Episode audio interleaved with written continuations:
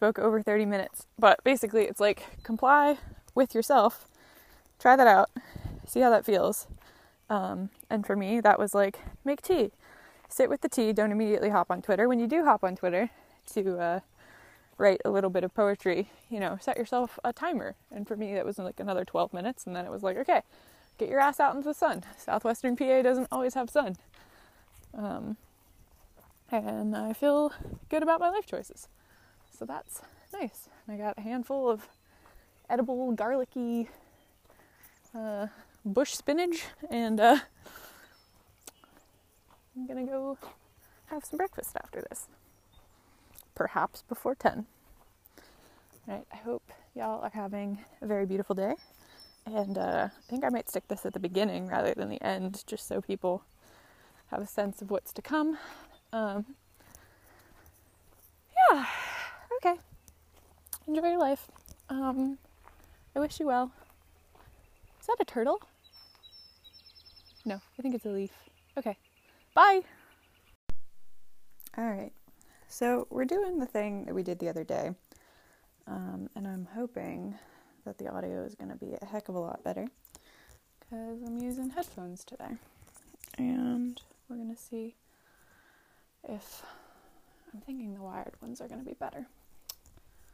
So, I woke up this morning in the house that I grew up in from about mm, age 12 to um, heading off to college.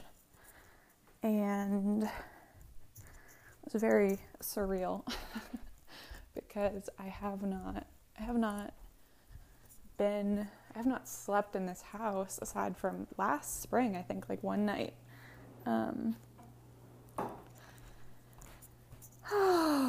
because of you know the strangeness of divorce and the feeling of not trying to pick sides but just you know, being a young human and trying to find some sort of correct course or stability amidst, you know, the kind of family unit you're used to changing um, pretty significantly. And so when I was 18, I don't remember the timeline exactly, but when I was 18, my parents uh, were either separated or divorced or something.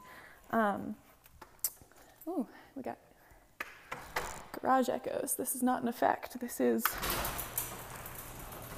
a garage. Um, and, you know, in a lot of ways, that was fine. Um, it's a little strange and sad, but that's just how things are sometimes. Um, and it's no more strangeness and sadness than, you know, I think necessarily anybody else gets in their life. But woke up in my house this morning. What was I doing? Oh, yeah, we're going to talk about more um, artificially imposed limits and kind of the continuation of this experiment because I think that something that I realized as I was on the plane home from the Bahamas last night um, was that, you know, my dad and I have been talking a lot about purpose and contribution and, you know, kind of the differences in our value systems because for me, you know, unless something very catastrophic happens, um, Have a pretty huge safety net in terms of both family and finance. Um, and so it lends us a very different um, kind of incentive system for how we plan out our lives and our actions and um, and one of the things that you know I continuously find myself saying to him is that one of the biggest things is that he deeply, you know, hated school. He did, it was not a place that was easy for him. Um, and like, not all school, like grad school was easier because it was more project based and, you know, this, that, and the other thing. Oh goodness, all of the uh, rhododendrons are starting to come out here. I'm like really curious to see how much spring will have, you know, gone into effect in Vermont uh, whenever I head back there. Um, I was gonna say if and when, because uh, there is this kind of locational freedom for me right now, and luckily my concerns about COVID have dropped down a little bit. So the prospect of you know my dad going into his work is like less you know terrifying than it was, not because things have gotten you know altogether less terrifying, but just because my risk senses have shifted a little bit, and I'm trying to figure out how to get my boots arranged so they don't hurt my ankles. Um, but yeah, so we both have a little bit different, or significantly different, you know, incentives, and I don't know if it's proper to say traumas around money and resources and status. Um, but mine are definitely more on the end of like how you responsibly interact with what you have, and his were more on the lines of, you know, how do you get and then interact with what you've gotten. Um,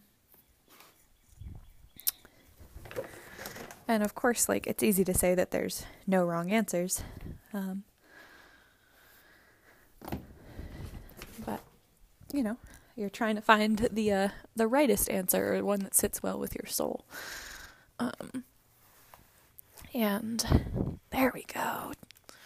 I guess we're going with running shoes. I guess we're staying maybe on the driveway today. Either that or we're gonna get these muddied, which is probably you know not my favorite. I did cross country in high school, and uh, ooh, the wash is done. Maybe that's why there was a delay. I love inventing. I love inventing causes for things that, you know, maybe are not caused, but it's not really inventing. Just kind of what makes you happy. All right, we're doing laundry together when I thought we were going to do a walk. um, yeah, and I found out last time that uh, walking for an hour and talking didn't make my voice feel the best.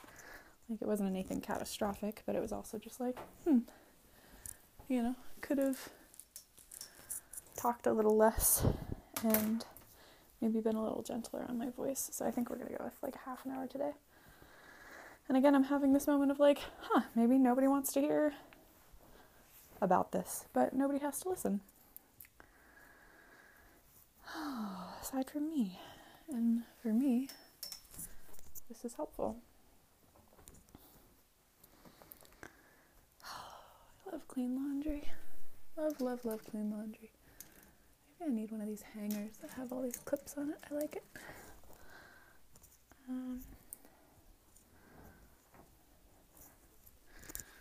oh, could probably hang laundry outside today.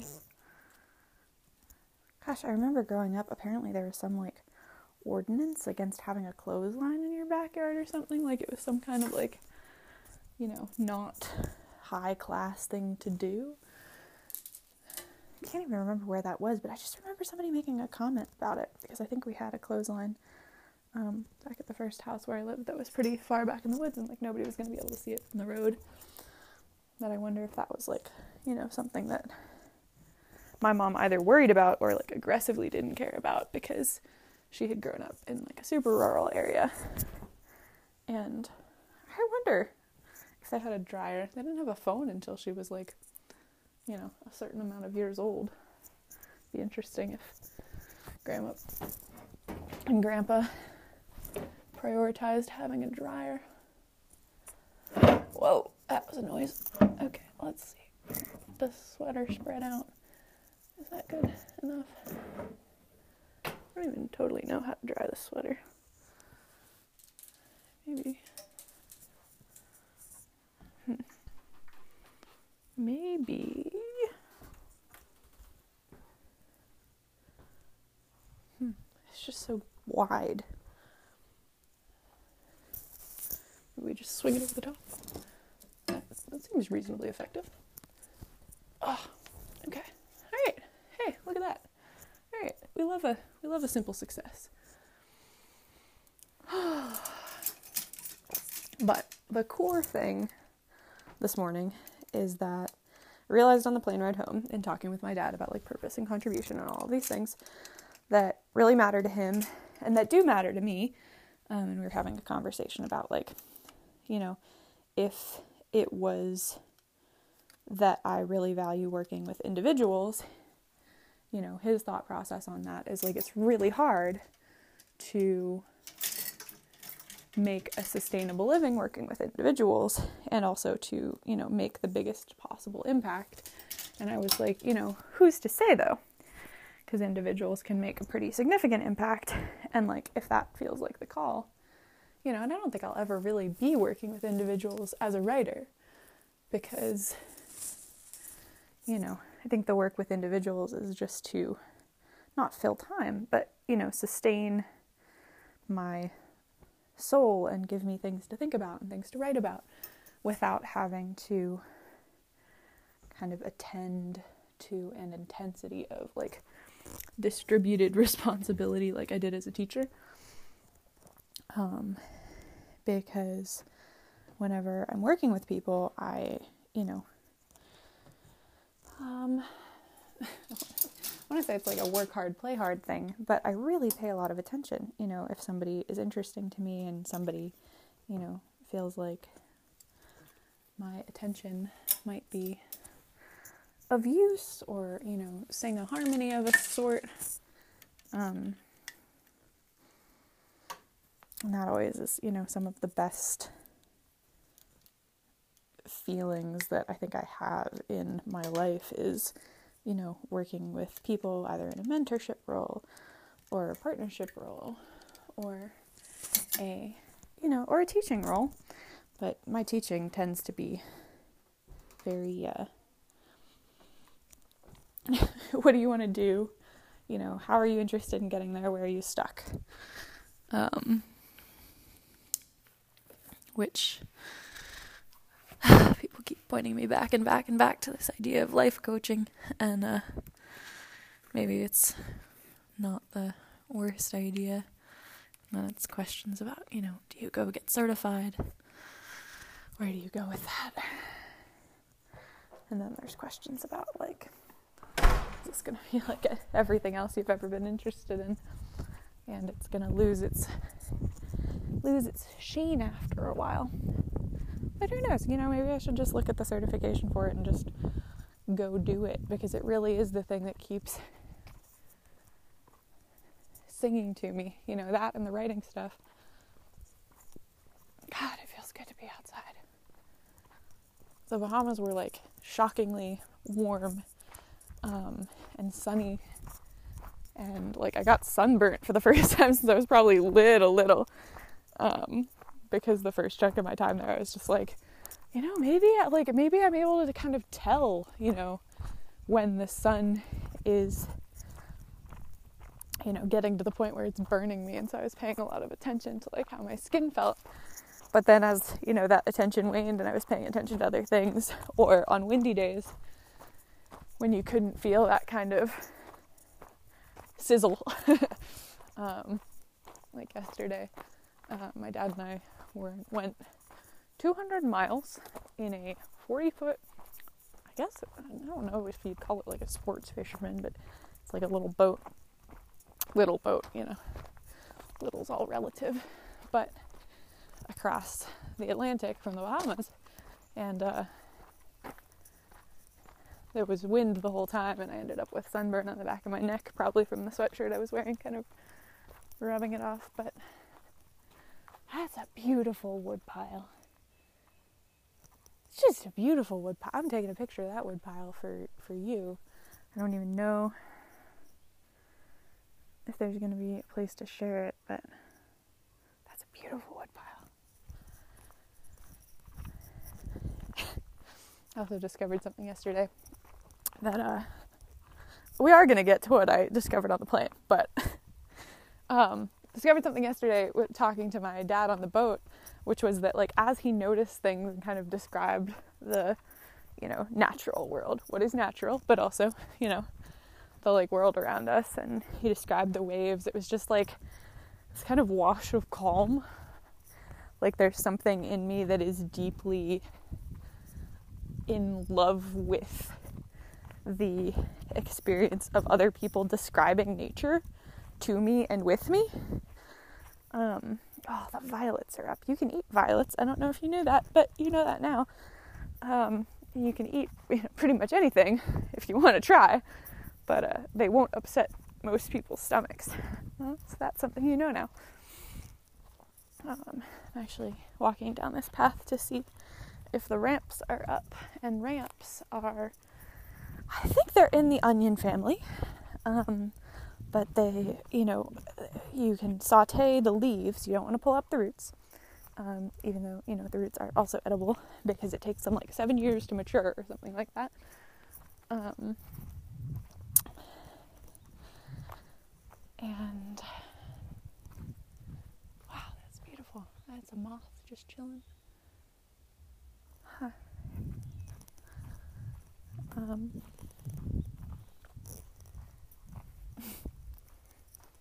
just kind of relishing today because I'm in a very, you know, comfortable kind of not default mode of my mind, but it feels both familiar and expansive. And there's few things that I enjoy more than a combination of familiarity and expansiveness when it comes to my mental state, which I think is the allure of having other people describe nature to me. Like, one of my favorite encounters ever with my friend Nicholas was we went to we went on a walk and I asked him all kinds of interesting questions because um,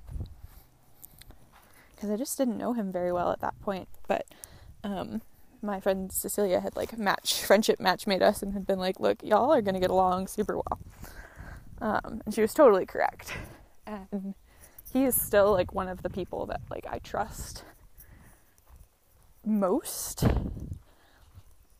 with like I just feel like physically safe with um which is lovely and he's and also like humorously safe with.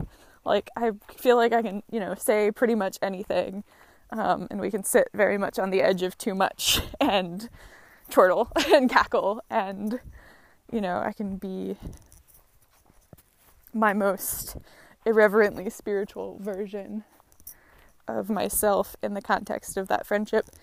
Um, and it's really cool. But uh, where are we going with this? Oh yeah, um, I remember standing by the water, and I don't even remember if I asked him to describe the water, but he started describing the water, and like I feel like we talk a lot about you know what is it to you know, have love at first sight and like this like very intense feeling of like romantic distraction and like meant to be-ness. Um, but that was very much this like sense of like I don't know, like it maybe a different sort of falling in uh, like falling in attention. I don't I don't know, where it was like wow, you know, I could attend to this person's words happily. Like there's a quote that was up on a banner outside the Globe Theater um, that said, you know, something about, uh, I love this place and would willingly waste my time here. Um, or it's like, you know, I, I love this person and would willingly spend my time ear, like ears you hear out of. Um, I don't know yeah, I love listening to people describe the world, even by proxy. Like um, my friend Will was reading me, uh, I think it's Edward Abbey.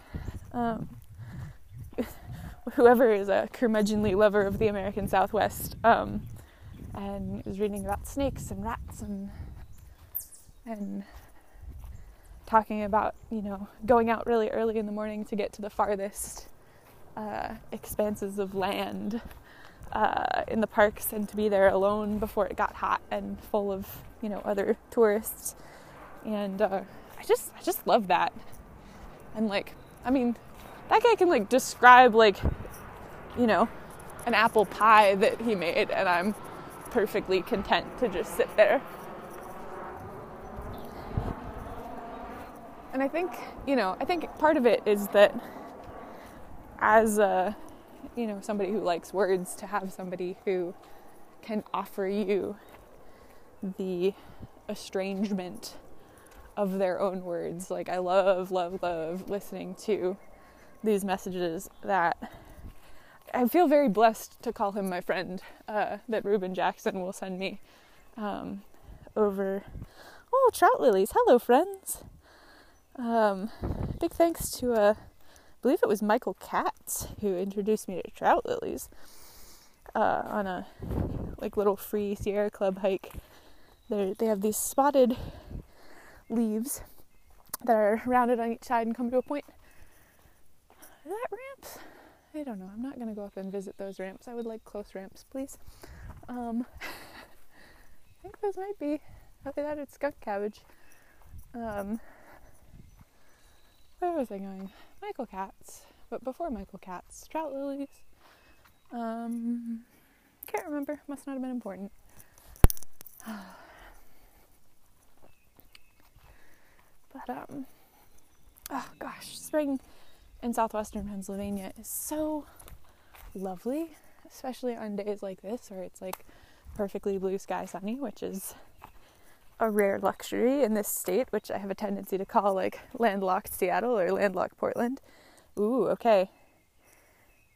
Uh, no, these are not ramps. These look like lilies of the valley. So, ramps are always paired, or at least when I've seen them, they've been paired. Um, maybe these are ramps. All right, so let's smell them.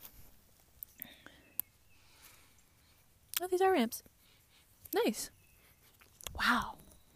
Oh, they smell so good. They smell just like garlic and marvelousness. Wish I had a, uh, uh, you know, clippers to be able to clip them, but instead I'm just gonna gently pull leaves because I think this is gonna be breakfast. Um, the bases of them are like this kind of slightly reddish color. Wow, this is a treat.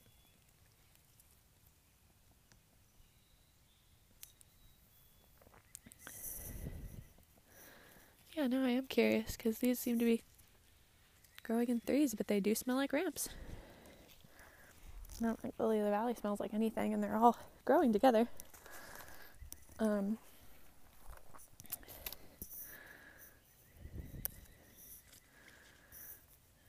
feels good to just pick them one leaf at a time.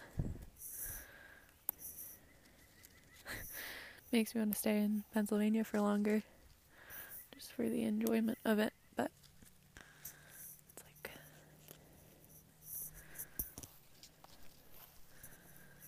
Oh, this is so nice. I don't know, I've been reckoning a little bit. Not reckoning. Reckoning makes it sound like a, you know, like a like a rough thing, like something in the process is going to die, and maybe I should uh, not be so afraid of killing things. I was talking with uh, my new friend Sean in the Bahamas about uh, video games, and he was telling me about PUBG and Grand Theft Auto, and I played PUBG for a few seconds and you know, died pretty quickly. Luckily, there was other people on the team who were good, but we were just doing the training mode, and uh, he was like, "Look, you really need to learn how to kill people," and I'm just like, um, that's uncomfortable because I I just really you know I don't even like killing people in video games. It just doesn't doesn't appeal to me, and uh, my sense of fun. I would rather, you know, slowly but surely take the chlorophyll life blood of plants with my bare hands. Charming, right? I wonder, I don't think you can eat them raw. Probably wouldn't kill you.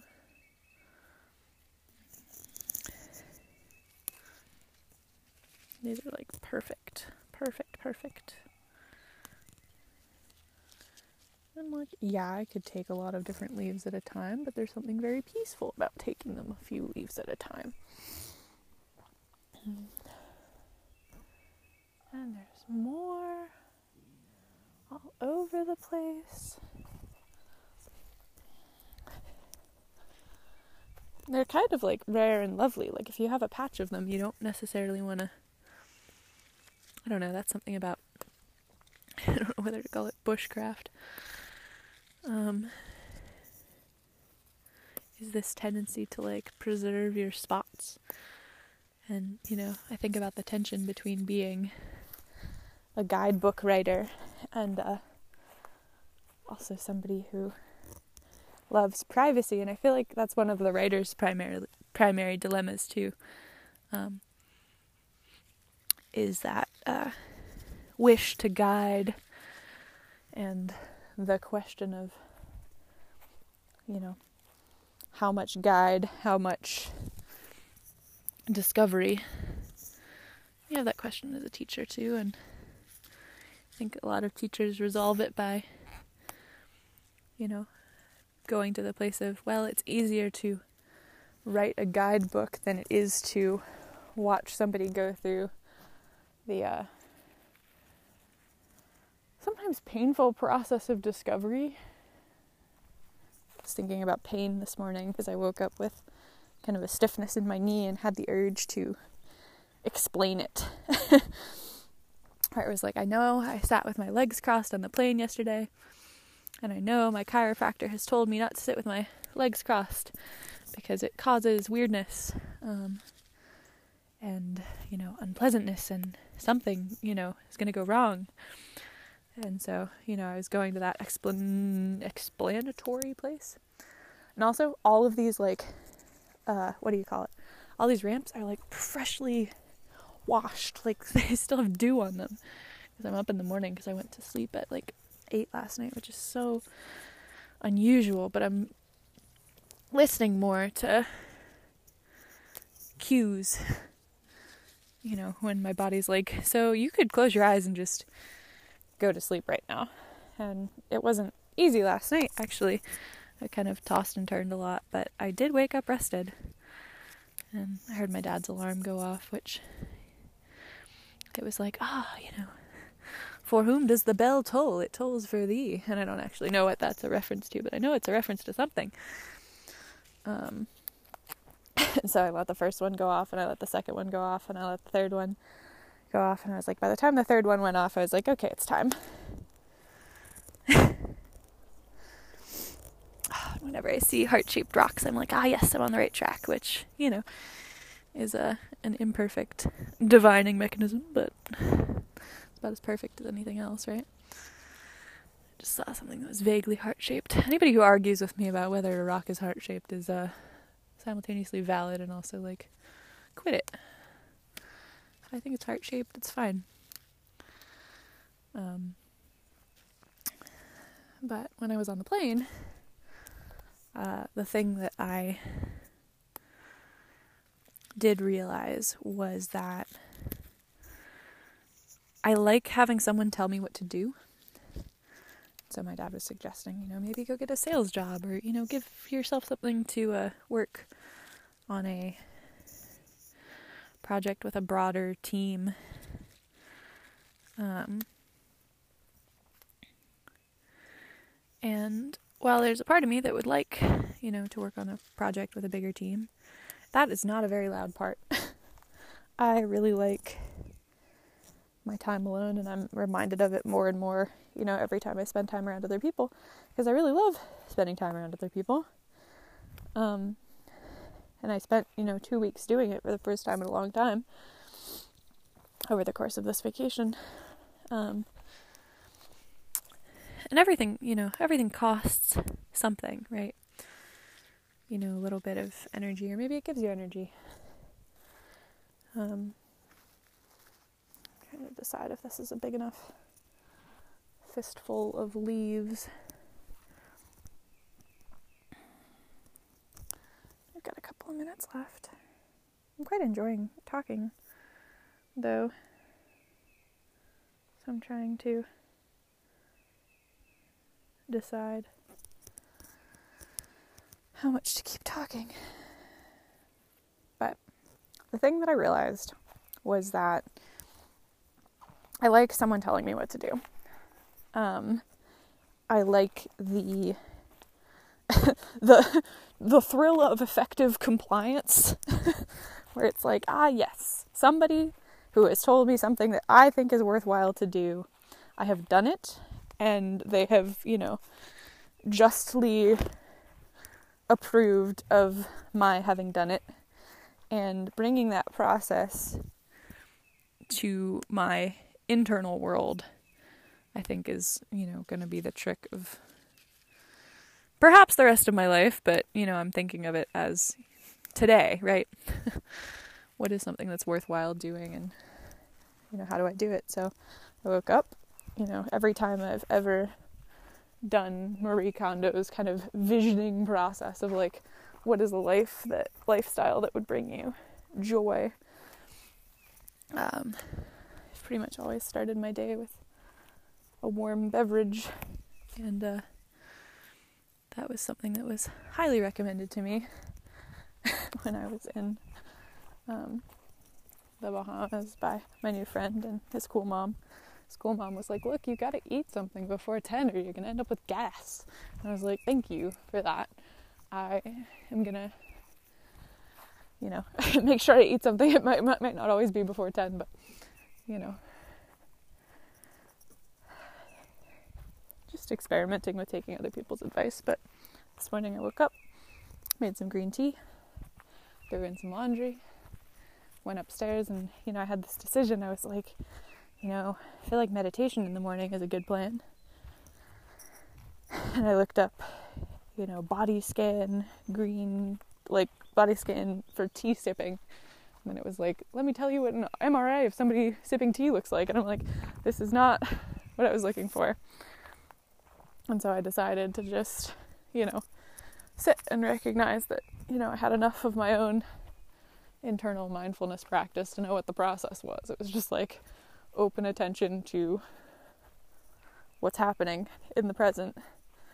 And I heard birds outside through the window. And I heard you know, some kind of mechanical thing clicking. And I heard, you know, my own breath and,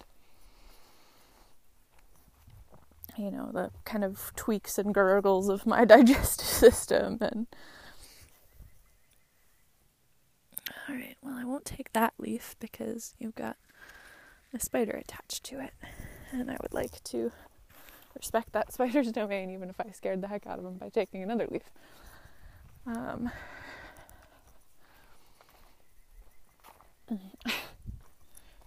selectivity of respect too has been interesting where it's like hmm do you respect someone by trying to anticipate their needs or do you respect some respect somebody by leaving them alone? Hello bluebells. Nice to see you. There's a lot of you. I think you're like kind of endangered. Cardinal, hello. Um, yeah, so getting getting compliant to my own sense of uh, the good life is uh, an interesting time, and it's an interesting time when it's, you know, at least in the short term, not score kept by financial concerns. Ooh, fiddleheads. I wonder if the spot where I found fiddleheads last year that were already overgrown, we could have ramps and fiddleheads